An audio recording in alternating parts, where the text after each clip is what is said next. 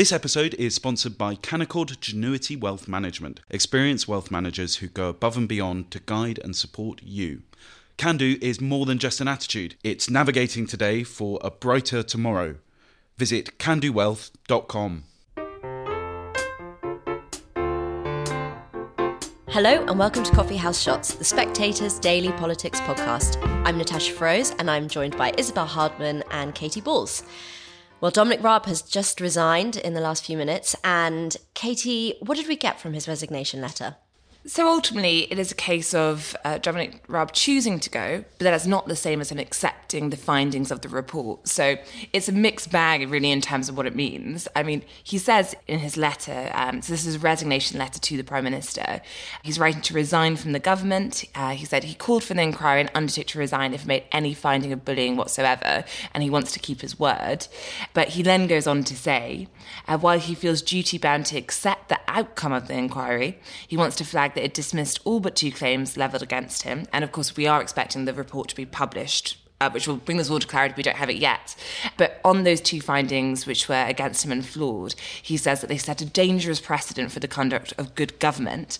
Um, this is on two counts. First, ministers must be able to exercise direct oversight with respect to senior officials over critical negotiations.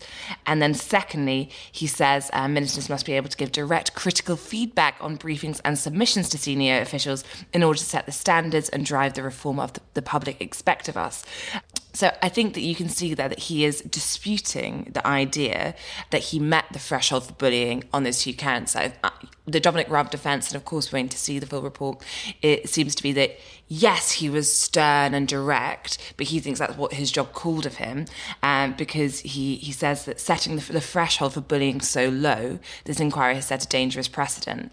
Clearly, Dominic Raab wants to protect his reputation. I think it was always very unlikely, despite saying he was going to accept the outcome, that Dominic Raab would come out, given all his previous comments, and say, you know what? having read this report, I am a bully. Um, I think he was going to defend his reputation.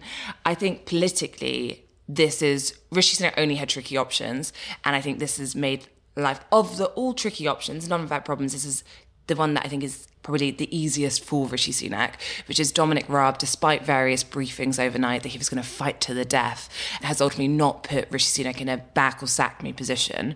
There'll be some Tory MPs, I'm already hearing a few who's saying, partly because of the inquiry criticism, they, uh, you know, they think this is perhaps a stitch up, and that will feed into this idea maybe Rishi Sunak should have stood by someone who's been so loyal to him. But I wonder if Dominic Raab's loyalty to Rishi Sunak means that he's given him an easy way out. On that, Isabel, Rishi Sunak received the report yesterday morning. Do we have any idea about what his plan would have been had Raab not resigned? Yeah, so it's interesting because Number 10 were very kind in telling us that the Prime Minister had received the report. And there had been a suggestion in the very long wait we've had um, in the run up to this report going to Downing Street that his decision would be quite quick.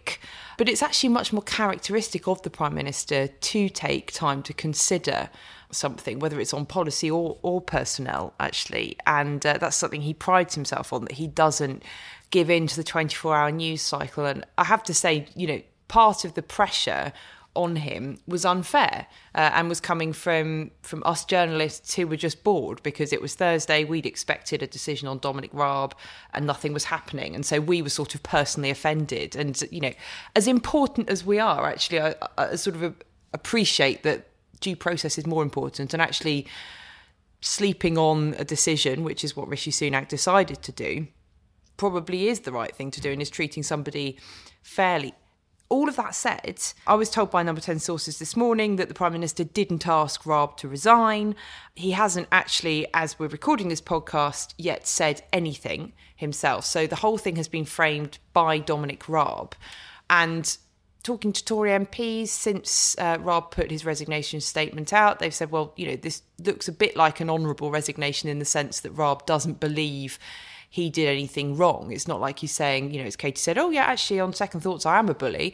Or maybe I need to go on a management course because it turns out that my robust management is another person's bullying. Who knew?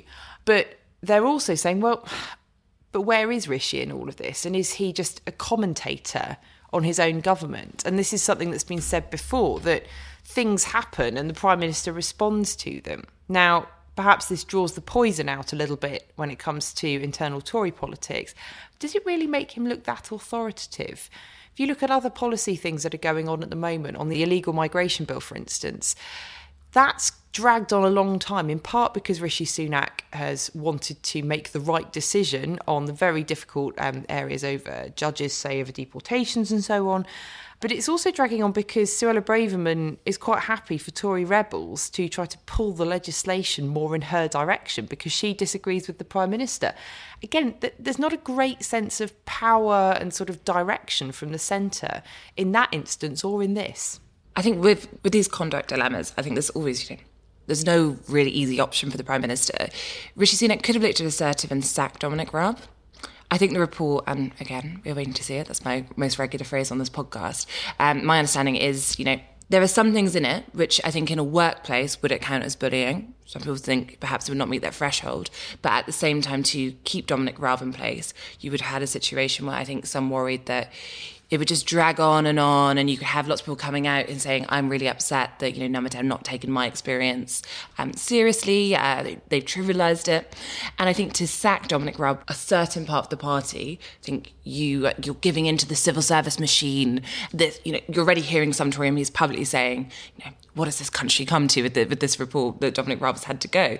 On the other hand, if you kept Dominic Raab in place, you already have uh, MPs such as Jake Berry who have questioned his, his presence. Now, Jake Berry, I think, is not a bellwether of people who are unhappy in the Tory party sense he's been very critical, but I think you would get more Caroline Nokes, that type of wing of the party coming out and questioning, um, you know, when this report comes. So so I think for Rishi Sunak now, how does he move the agenda on? Because you can just tell when this comes out, this will you know play into the weekend.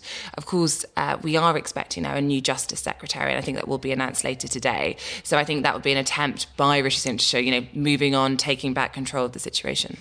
Isabel, can you see a situation in which Raab is going to fight to clear his name and, and this isn't going to go away, but of his own volition? I think people have misunderstood when it was reported that Raab had lawyered up, that he was lawyering up against the Prime Minister, when actually I think he's been lawyering up in a reputational sense. Um, and if you look back at how he responded to any mention of the allegations against him in the Commons, for instance, whenever he went head to head with Angela Rayner at DPMQs, he would very quickly engage with the detail of the allegations and sort of say, you know, I haven't done this. And I think even if you go back even further than the, the bullying allegations to the way in which he behaved and wasn't present during the evacuation of Kabul, he very quickly got bogged down in the details of whether the sea was closed on the day that he should have been taking calls from civil servants and, and so on. And to my mind, made the story much worse because when you start talking about whether or not you were on a, um, a paddleboard and whether the sea was closed, whatever that means, it, you're just prolonging the story. But he is somebody who I think finds it very difficult to let go of slurs as he sees it against his integrity. Um, and so I suspect we will see him probably trying to respond uh, in detail to individual stories that appear over the next few uh, weeks and months. Yeah. But uh, having said that, also, I, I think there is a concerted push from civil servants to make sure that they are not dismissed as being a sort of anti-minister blob, which is what the narrative is in some parts of the Tory party. And I think the tricky question now for Rishi Sunak when he does appear, and um, perhaps when he gives an interview where questions will be allowed, will be, well, do you accept the findings of the report? Do you think that the report is legitimate, raises legitimate um, concerns and is correct in its findings against Dominic Raab? Or do you agree with Dominic Raab's view, which is effectively that this is uh, you know, lowering the threshold and setting a dangerous precedent. And that's still, I think, going to be um, a problem for Rishi Sunak in the sense of he'll be pressed on which side he is coming out of it and probably be trying to stay out of it. Thank you, Katy. Thank you, Isabel. And thanks for listening.